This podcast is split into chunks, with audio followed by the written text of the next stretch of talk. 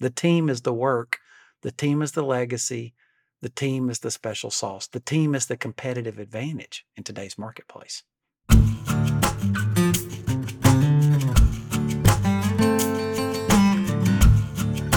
Hey, everybody, and welcome to the Slow Smoke Business Podcast. I'm Jarrod Morgan, and today we've got a really special show set up for you. We have Shawn Lovejoy, who is the founder and president of Courage to Lead, who's going to talk to us today about leadership and people skills and all sorts of that tricky stuff when it comes to leading an organization. And while we're talking to Shawn, we are going to be, I haven't even revealed this to Shawn yet uh, we're going to be grilling a pork roast, right? So this is a pork loin stuffed with Italian sausage and wrapped in bacon. And I would like to uh, humbly announce that Shawn Lovejoy is here. Thank you, Shawn, for joining us. Great to be with you, man. And excited to announce that Shawn is officially, unbeknownst to me, Slow Smoke Business's uh, first uh, pescatarian, vegetarian non meat eater on the show. So he does grill, though. Is that right, Shawn? I do grill, and it's an honor to have this title.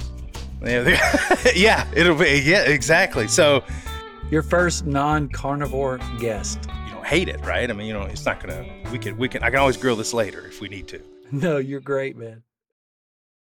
Okay, so we're gonna throw this on the grill. You know, one thing about eating lots of veggies is you don't have to worry about salmonella like I do. So I'm, I'm gloving up here and I'm gonna set this bad boy on the grill. We've got the pellet grill rolling. We're gonna go low and slow today. So I've got it at like, put it at about 300, which is gonna allow us to do this for a little while. Okay, there we go. Now I hit it with a little extra barbecue rub. This came from, once again, my favorite uh, butcher shop here locally, the Cajun Cleaver, set us up with a nice thing. I have to be truthful and not try to claim that I actually stuffed this pork loin. There we go. So, Shawn, so excited to have you here. I met Shawn a couple of years ago. I believe it was at a it was either at a leadership conference or some kind of uh, some kind of business thing, and I was so impressed with you and your story and what you were doing with Courage to Lead. So if you could just give us your story and tell us how you came to found Courage to Lead. Yeah, so I was a real estate developer, um, crushing it in the marketplace in my 20s. Um, felt God called me into to the vocational ministry, walked away from the real estate business, went to seminary, uh, became a church planter, started a church in my home with one other couple. And we broke a thousand people in year three and kind of never looked back after wow. that. But I always I always felt like a business guy trapped in a pastor's body. And um, I was really good between Sundays. I sort of endured preaching. Uh, that was not my favorite thing to do. Uh, I loved meetings. I love building teams. I love spreadsheets. I love processes. You know, but that mean we had a pretty buttoned up church. And I quickly realized a lot of pastors were equipped to lead on Sundays, but not equipped to lead between Sundays. That's interesting. So I started coaching pastors and churches and consulting with them like how to get better between Sundays. And then my my my engagement in the community, my service to the community was the Rotary Club, the Chamber of Commerce. I served on the board of a hospital and a college mm-hmm. and business people would ask my advice, which was surprising, you know, and I helped them. And over time I just realized, hey, you know what? I'm a pretty good pastor, but like I'm really good in boardrooms and coffee shops with executives in the ministry and the marketplace. And so that led us to make the second scariest decision, I call it, in our lives to hand off the church that had grown to be a mega church with multiple campuses, you know, to go all in on coaching. And I've now been coaching leaders in the ministry and the marketplace for 20 years. Wow. But been doing it full time now for eight years. I don't think, you know, I don't think successful church pastors get enough credit for the entrepreneurial elements that go into building. I mean, it's an it is an absolute it's a business and it's an absolute organization where you have to find people, get good people, put them in the right roles, manage them, um, and and drive towards sustainability, which is tough in a church environment, right? Because it's very different than that part of it is very different than a business. Do you find um, that it's hard to find people that have that have both of those things like the great sort of pastoral spirit and elements and also have those business skill sets that it takes to be successful? It is. Thus the need to build a team.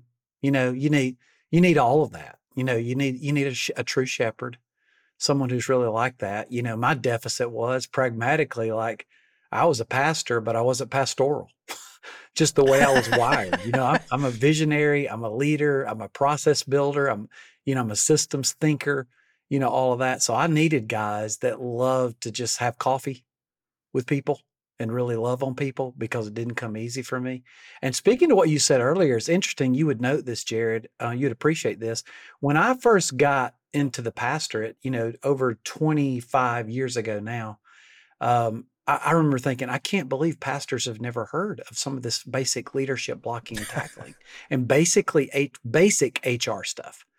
But now with the age of the mega church, okay, which mm-hmm. people like John Maxwell and Rick Warren ushered in, you know, 30, 40 years ago now, I feel like the average mega church pastor has had more leadership training, more of that soft skills training of how to build leadership teams at every level than your average marketplace leader.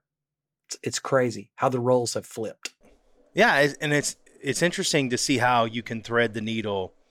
Um, there are some ones that are doing it really, really well now. Certainly, Chris Hodges, I know who I know you know, and guys that are doing a, a great job building a big organization, but staying really mission oriented. I think you have, you know, as a pastor building a church, you just have such less, I don't know, leeway to get things wrong in terms of your mission and how things are. I don't think people as are as forgiving as they are of a business.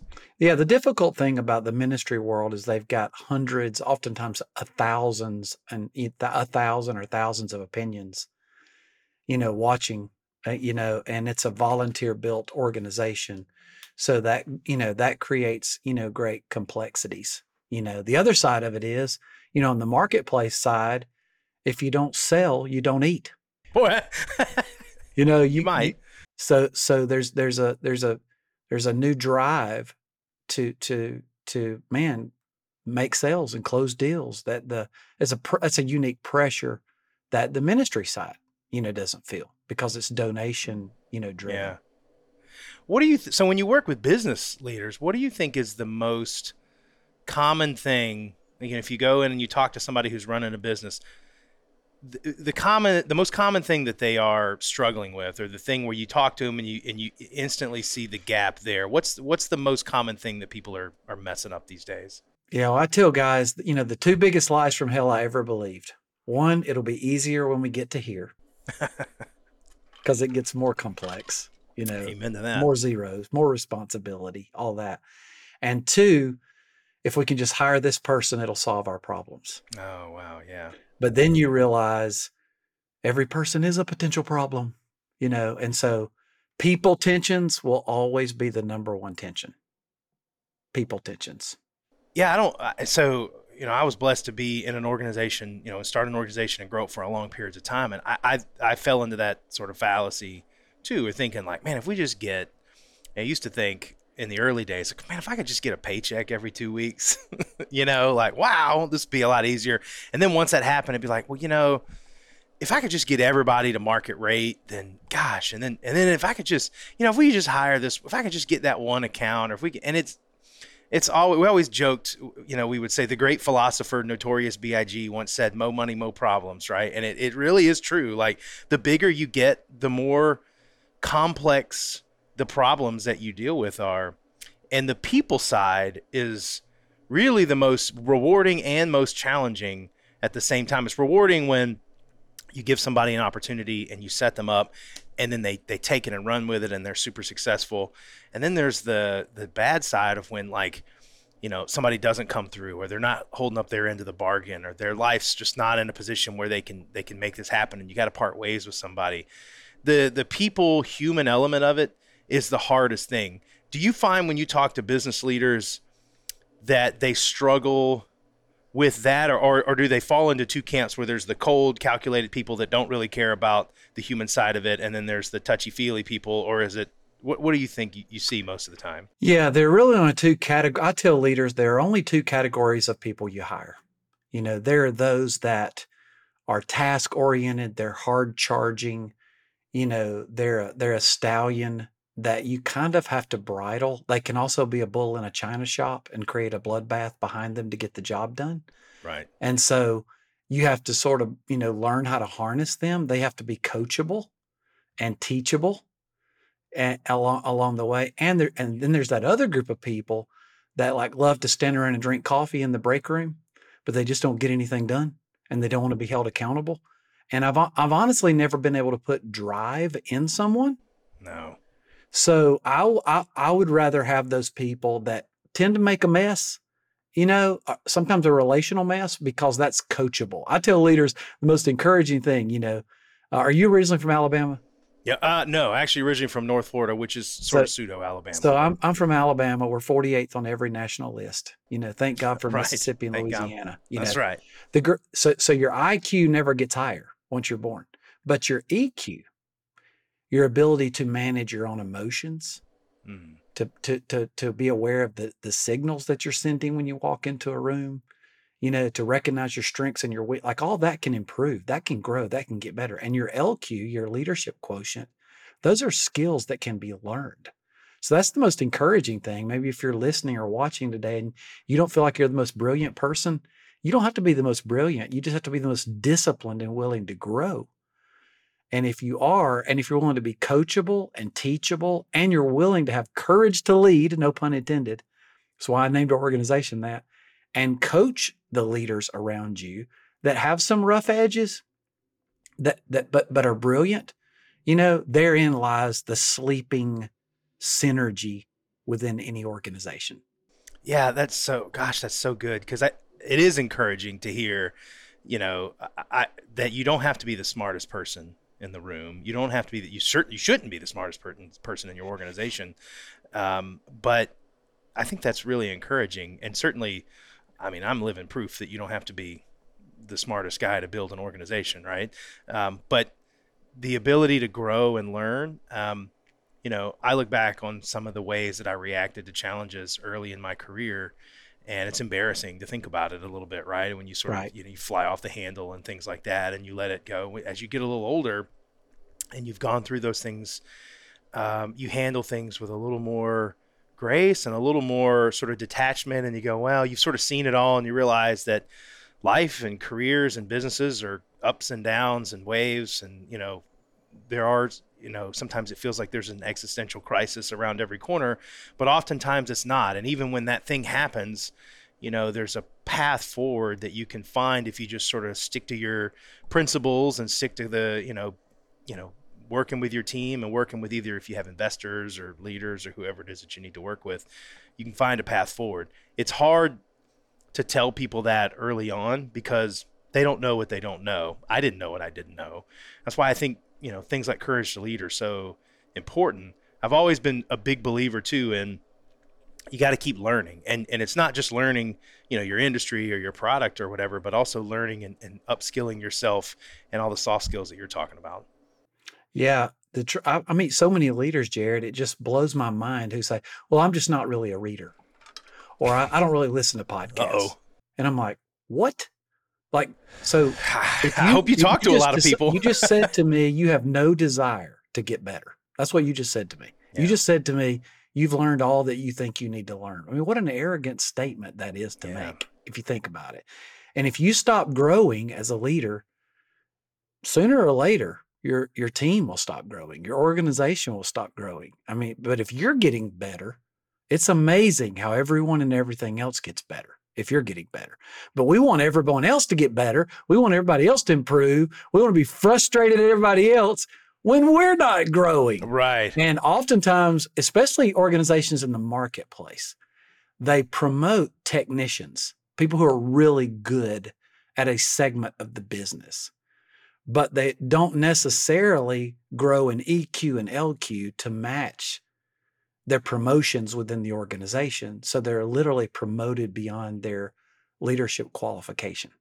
And therein Yeah. lies the tension, the frustration, the discouragement, the im- imploding you know, of companies that we see out there. Everything from WeWork to the founder of Uber getting run out of his own company. Founder of Papa John got run out of his own company during COVID. I don't know if you saw that because Yeah. like un- they were great entrepreneurs. They were great pizza makers, let's just say. You know, they were great at technology, but they didn't have the EQ and the LQ to maintain a healthy culture and a healthy team.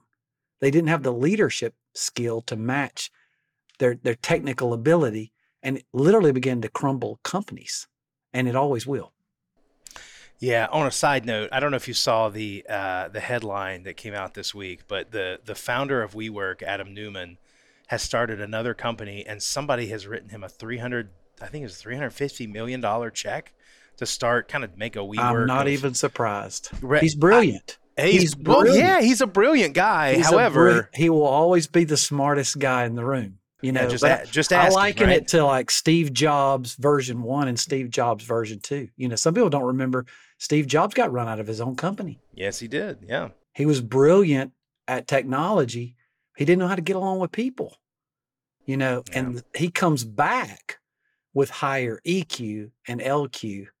And literally, we, we know the name Apple still today because he became better at leading within a team and working well with others and managing his own He did his best work. you know emotions and and all of that and and, and being a more poised leader um so it's a, it's a fantastic story Yeah, as he did, he did his best work when he came back, right? His Yeah. second stint. That's when he did the iPhone and I all the i stuff, right? You Yeah. know, um, it's amazing. So I mean, when you uh, when you when you start coaching leaders and uh, you start talking about tough conversations, this is something I wanted to to to talk to you about because I think you have a nice kind of way of of looking at this type of thing.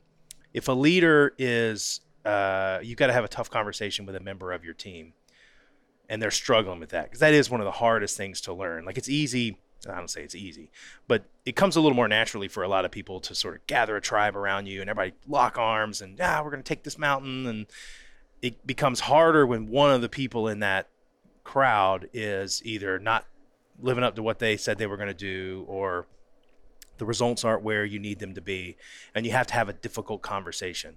What are the things that you can tell somebody uh, to think about and co- and so that they can make that a productive conversation and not turn into a fight? Yeah so just several things. One i- if if if if those kind of conversations come easy for you you probably need counseling for that okay yeah All right. So, um, yeah. So they, if you should, before you have to have, uh, I call them courageous conversations. You know, you probably should lose a little bit of sleep for a night or two before. But in all my years of coaching, Jarrod, I have never had a leader say to me, I had that conversation too soon. Mm, Think about that. yeah Never, not one time. But if I had a nickel for every leader who had said Yeah. to me, Shawn, I waited too long to have this conversation and it's it's way worse. You know, and it's it's like cancer, you know, and the opposite, I don't like the word confrontation. You know, I prefer courageous conversations because it, it does require some courage. But the opposite of conflict is not peace, it's artificial harmony. Mm, And one of the leaders I've made to one of the commitments I made to my teams over the years, this blows people's minds that I actually led this way and coached this way. And I've coached now thousands of leaders to do the same. I will never go home at the end of the day and say something to my spouse about you I'm not willing to say to you on my team. mm, If you think about it, that lacks integrity. yeah So even though it's uncomfortable for me to approach you and and and have a courageous conversation with you, it's a commitment of integrity for me. That allows me to get past my own inhibitions, my fears, you know, and I, I do think the evil one, I'm a person of faith, the evil one has a picture in our minds, you know, an episode of an old Jerry Springer episode, you know, where people are throwing chairs and taking off their shirts in a in a in conflict, you know. It just never goes that badly but we picture the world's worst happening. When in reality, if we'll meet it head on and say, hey, need to talk to you about something, we've helped teams normalize conversation and we talk about the last 10%. Most leaders say 90% of what they're thinking, but they hold back the last 10%. mm, And we want to build last 10% teams. where the last 10% gets on the table. And not just top down, by the way, but bottom up. I want to be approachable. I, I want to be a team member who's a leader whose team members feel like they have permission to help me see my blind spots as well. And I want to be approachable. I want to be coachable because I know sometimes I can be a bull in a china shop. Yeah. You know, and so I, I I I need that, but it's the best thing I can do for them. There's an old proverb that says, "Wounds from an enemy, uh, uh, uh, uh kisses from an enemy, uh, but wounds are from a friend." And so, I would say to leaders on my team, "Hey, welcome to our team. We're going to wound you because we're your friend. We're going to sharpen you. We're going to make you better. Iron sharpens iron, heat and friction.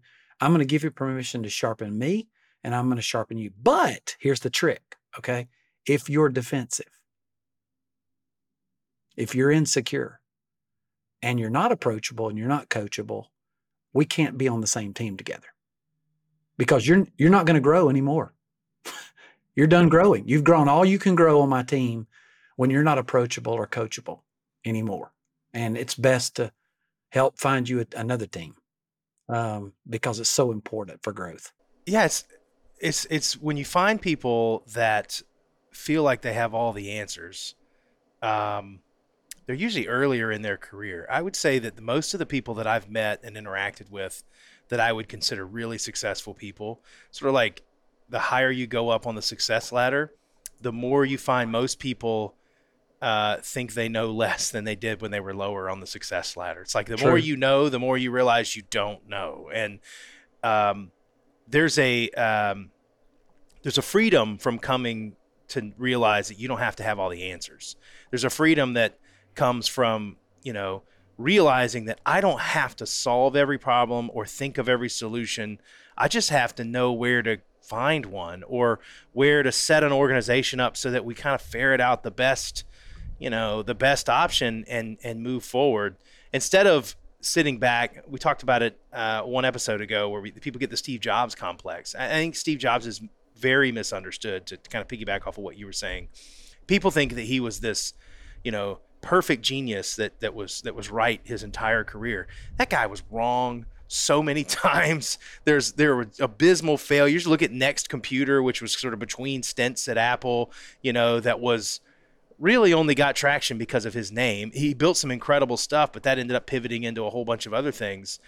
Um, you know, later in his career, when he started to build guys up around him, Jony Ive and all these people, Tim Cook, guys that are now running Apple now that he's gone, um, that's when they started to become things that were really changing the world. They're putting out products that are changing the world. So true.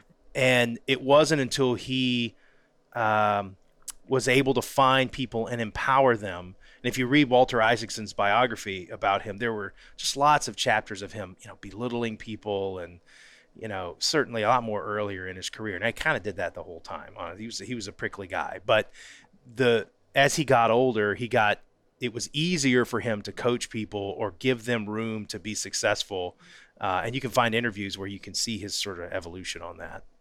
Yeah, and the high, you know, the higher IQ that you do have, like you're you're four, five, seven steps ahead of everybody in the room. But if you're not careful, it'll make you this negative, frustrated, cynical, pessimistic. Everything's wrong with everyone and everything, you know, all the time. And I say in my book, Measuring Success, that it was year three of being a pastor. Our church had gone from a four to a thousand people in three years. I'm feeling good about myself. I'm lying in bed one night and I asked my wife, Hey, how do you think things are going? And I figured I was fishing for a compliment. and she said, I, I don't like what this is turning you into. Wow. She said, You have become this negative, cynical perfectionist that everything's wrong with everyone and everything all the time. No one's good enough you know, and no one can meet your expectations. And you used to be the life of the party. And I realized like what a fast growing organization had done to me or what I had allowed it to do to me, you know. And so I'm a hard charge, Enneagram 8, high D, pioneer, entrepreneur. And if I'm not careful, I'll be frustrated and and and angry most days. And I, I tell guys, joy is a choice. It's not a circumstance. You know, and if you're Mm. buying into that mirage that out there someday when you get to here and you have X and these amount of zeros that you're going to be happy. I'm telling you, it's a mirage because I've been there. I've been there in the marketplace. I've been there in the in the ministry. It's very empty. So you gotta you gotta learn to like enjoy the journey and love the team you have now and steward them well, develop them well, lead them well um because i think there's like a spiritual principle attached to that i do. If you're faithful what you have now you know but if you're wearing people out now and belittling people now and crushing people now like why would god send you more people? Yeah. that's what i believe I, I, I agree. I'm going to check the grill while we're while we're chatting now. I, you touched on something that I that I really wanted to get on, which was um, faith in the workplace. Oh, look at it, low and slow, baby. She's coming along nicely. Okay. so you don't flip it at all or do you flip it at a certain point I'll probably I probably won't flip that when something's wrapped in bacon. It's probably not worth the hassle because things are going to flop off. You either have to you know make it a Yeah. pin cushion with toothpicks, or or you've Yeah. got to kind of you know deal with uh, just just kind of leave it there. When you're slow smoking something like that, though, it'll kind of cook pretty evenly because the heat's sort of circulating through Yeah. there, and you're not Yeah. like blasting it with heat underneath it. Um, i'm a Anyway, quick that's- griller i'm always a quick griller i don't i don't do well with the green egg and the long process stuff i don't i'm not, I'm, not i'm just not wired that way I, you know, I the green the so the the ceramic grills, I love them. Um, I, I'm I had one for a long time. I'm gonna get another one. They just don't work for, you know, Tuesday night. I want to throw something on for for the wife and kids. You know, like, hey, let's have 45 minutes of pomp and circumstance. And it just doesn't. It doesn't. Which is why I like the pellet grills. You know, pellet grill has actually replaced a gas a gas grill for me because gas grills were the things that you like, you know, fire up and throw some chicken wings on really quick and eat on a Wednesday. And you can do the same thing with a pellet grill, but you get a much nicer kind of smoky flavor to it. You'd think I'd be sponsored by these guys at this point, but I'm not. so. you should go for that I. I really am going to. We're trying to get this this thing going. So tell, let's talk about faith in the workplace because I think that's a you are a uniquely uh, well positioned person to talk about that. Um, I know that you know the less I so as my organization grew and the more people you know I had investors, I had other people coming in, the less comfortable I had being as open with that as I probably was in the earlier days. Um, what do you tell people about how their faith should work and fold into their professional life? Well, I've never put a fish sticker on my business card, and I've never had a Christian bumper sticker, and I'm not a big fan. And if you have to lead with that, you know, I have found oftentimes those are the people that'll mess you over the fastest. If they have to lead with that, that's almost That's like true. they're cover they're covering over, uh, you know, uh, Yeah. some character flaws. And uh, so, so I've never had to lead with my faith in any room you know, when I was a pastor and very involved in the civic community, you know, I was very aware that, oh my God, you know, here's the pastor walking up in a circle, you know, and I went to the business after hours event where the alcohol was going. Of course, the pastor shows up and most, in most circles, they're like, oh, put the, put the booze up, you know. Ooh, you know, so, tucking like, it away. Yeah. I had to work double hard to like just no, I'm just Shawn. I'm just your friend. I'm here to serve the community. I'm here to be your friend, and I don't I don't care how you what you believe or how you behave. I'm your friend. I think it's really really really important. And one of the biggest flaws that I think people of faith make is trying to get people to believe like you and behave like you before you can be in relationship with them. Hmm. When in reality, we were taught in the New Testament that we're to be salt and light. Salt preserves things. It adds flavor to the world. Light lives in darkness. I would have people walk up to me in the in the lobby of our auditorium, Jarrod, and they'd say, "Hey, pray for me that God will surround me with Christian friends." I'm like, "I'm not going to pray that for you. That's that's what that's what church is for. I'm I'm gonna I'm gonna pray Yeah. God surround you with pagans, okay? right. Because that's where your greatest impact is going to be. Now, the church is the huddle, The the marketplace is where you go. And so I, I kind of took a page out of John Maxwell's, you know, book. Here are eight reasons why I've been successful. You know, I'm going to give you the first seven. You'll have to ask me afterwards about the eighth one.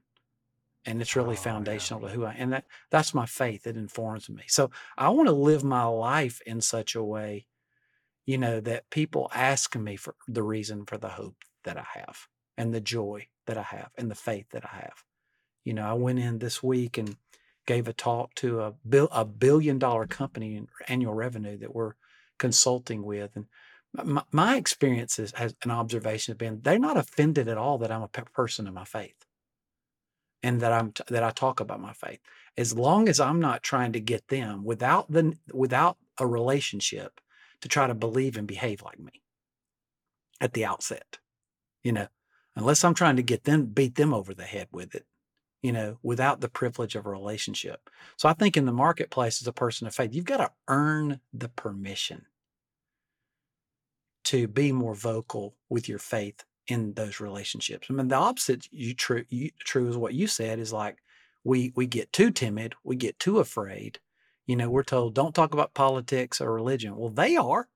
They are every people that aren't of faith are talking about religion and politics every day. Either we're going to exempt ourselves from the whole conversation and an opportunity to have influence, or enter into it and be courteous and honoring and professional, but talk about our faith and talk about politics, talk about religion in an open dialogue with people. Um, in today's world, if, if, if you disagree with somebody, you're supposed to hate them. And that's so unfortunate. It, and, and as people of faith and people not of faith. Right. Yeah, it, it's uh, we could go on for that for an hour. I mean, that, but yeah, we really are in a spot in the world where you know respectful disagreement is not a thing that you know people believe in anymore. It's got to be you know all or nothing. You've got you either got to completely believe in somebody or or completely write them off. And I think that's a dangerous place to be on both sides of that coin. I've I've, I've talked about that for a long time. You know, one of the things I believe in heroes is that you should never should be really careful making a human being your hero and thinking if you if you buy into everything that somebody says there is a problem because there should not be a single person walking this earth that gets everything right um, that you know you agree with everything they did their experiences and their beliefs are going to be different than yours and if you find somebody that's just blindly following a person, oftentimes it's a person that they don't know, that's a problem. And you should you should think for yourself, and it's okay to think for yourself. Um, you know, I know when I'm saying that, people are probably thinking about you know politics and political leaders, but I'm actually talking about you know any kind of celebrity. I'm talking about people in the workplace. I know I found myself uh, early in my career when I would have some mentors, and and you would find yourself, you know, sort of feeling like you had to agree with everything that person said. And there was a lot of growth personally for me in my career when I realized that it was okay if I disagreed, or it was okay if I watched a person that I had considered a mentor do something and I go, I don't agree with that, or I wouldn't, I wouldn't do it that way. And there's a respectful way to sort of um, address that. Uh, not all mentors can handle that for sure, um, but I- think the the faster you realize that you can't put all of your faith in a human being, right? The the quicker you can sort of you know move to principles more than than you know individuals. It's very true. You know, uh, uh, there's an old saying in the South, you know, you eat the fish and spit out the bones. I, I, I can learn something from anyone, you know, but so often we're critical of people who don't think just like us. And there's there is such a thing as groupthink. Yeah. I'm at, you know, we we have 20 coaches now at Courage to Lead, and we we uh, purposely pair a coach with a leader that has a little bit different worldview and is running a different lane, not the same, not the same, because they're already subject to groupthink. You know, we want someone that's that complements you, is different from you, and will challenge your blind spots, help you to see the world differently. That's what that's what will enable your breakthrough. So you just kind of buried the lead there a little bit. Twenty. You have twenty coaches now Yeah, at Courage Yeah. to Lead. That's incredible. Yeah, yeah, from Orange County, California to Rochester, New York. Yeah, and everywhere in between. Yeah. So if people want to find Courage to Lead, or they're, I mean, I, I can't imagine they didn't, you know they haven't switched on to some of the things you're saying here, and they want to interact with you. You've got books. Tell us a little bit about where they can find you and your organization. CourageToLead.com um, is where our stratosphere for marketplace leaders. We still have a ministry division called CourageousPastors.com. Uh, we have two podcasts, the Courage to Lead podcast, the Courageous Pastors podcast. And I just released my fourth book, Building a Killer Team Without Killing Yourself or Your Team. So wow. that's killerteambook.net. So we're giving it away. I, I self published it, this one, so we could give it away for my cost of printing it plus the shipping. Wow. Yeah. And why are you doing that? I think I know why. Because my end game is not to be a famous author. You know, I know if people, you know, get connected to our content, you know, a certain percentage of them are going to say, hey, we, we need more than a book. We need a coach. And I think every organization needs a coach. You know, I don't know of an organization who broke through. Yours never have either without some kind of outside influence. You've always been a learner. I know that about you, you know, and so I think every team needs that. So we know we'll win in the end by just delivering a lot of value. Well, that's the sneaky, uh, unspoken secret um, about this podcast. Is this is my sneaky way of just learning from a bunch of people and getting a chance to talk to you for a half hour and people like you. So yeah, I, I think, you know, I'm whether or not you go to college and keep going to college. That's that's you know that's one way to learn. But I think you you can never stop trying to better yourself, learning, evolving um, because you, there's no way for you to know everything. And so once you sort of realize there's no way to know everything, then yeah, you got you you're required to learn to sort of live a healthy life and, and a fulfilled life, and certainly build a healthy organization. You know. I, I tell my kids, Jarrod, that um, it's a quote from Zig Ziglar. Uh, formal education will make you a living. Self education will make you a fortune. Whew. Yeah. That, that's a, I love some Zig Ziglar. Yeah, that that's a great one. I mean, I yeah, I think if I look at, um, you know, what I learned in college, I think it opened a few doors for me.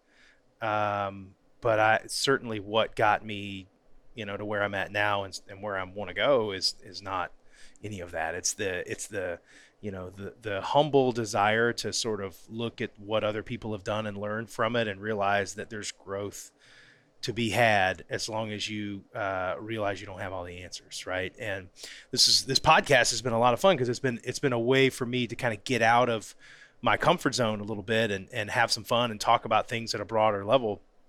But it's growth, right? And I, I feel like you know when you feel stagnant as a person, you got to push yourself into things to grow more. And um, you know, so that's what people that are watching this podcast like that's you know that's what's going on with me and you're getting to watch it here but lucky for me i get to connect with people like Shawn. So uh, before i let you go let's do one more check on the grill by the way. Let's see i turn the heat up a little bit so see if it does any better. I would be so nervous if i were you like walking off from that and leaving it. Again because i i cook things at such a high temperature you can't leave it for a minute you know so when you that's true when you um when you're you know if you if you're cooking something slow enough um, the idiot's guide to, to slow smoke barbecue, which is what I'm writing with my own life, right? Is if you turn it really low and then you walk away, it's better to do that and come back and it's not cooking fast enough than to go the other direction, which I've done many times. You go up too high, you walk off, you go pour yourself an iced tea, you come back and you know everybody's eating burned. You know, I've, my kids are like, "Ah, oh, dad," you know. I'm like, "I'm sorry," you know. Uh, so I would much rather do it slow, and then you can kind of crank it up while you're sitting there watching with it.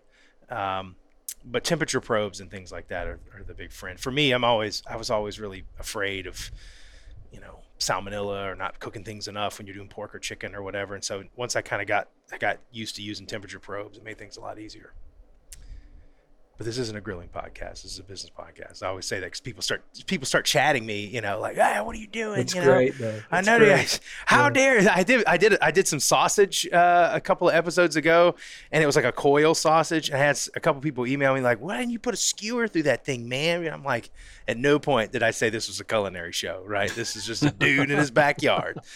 Um, so, last thing I want to ask you I think this would be this would be really great. I try to ask this question to most of my guests.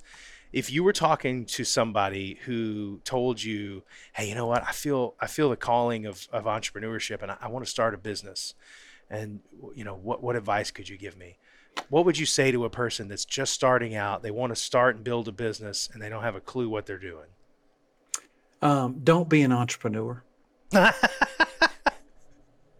be okay. A, be a leader. Okay. All right. I didn't know where that Be was going. I was, thought you were talking us out of it. It, it it circles back to what we said earlier. Your ability will not come through the product or the strategy or the technology. Your breakthrough will come through your ability to build a, t- a team, a killer team. If you can't build a team, you're not going to have a breakthrough. I don't care if you're a world class chef. I don't care if you're a world class uh, technician or or or, or um, IT person, what, whatever, or salesman, whatever. You're gonna have to build a team.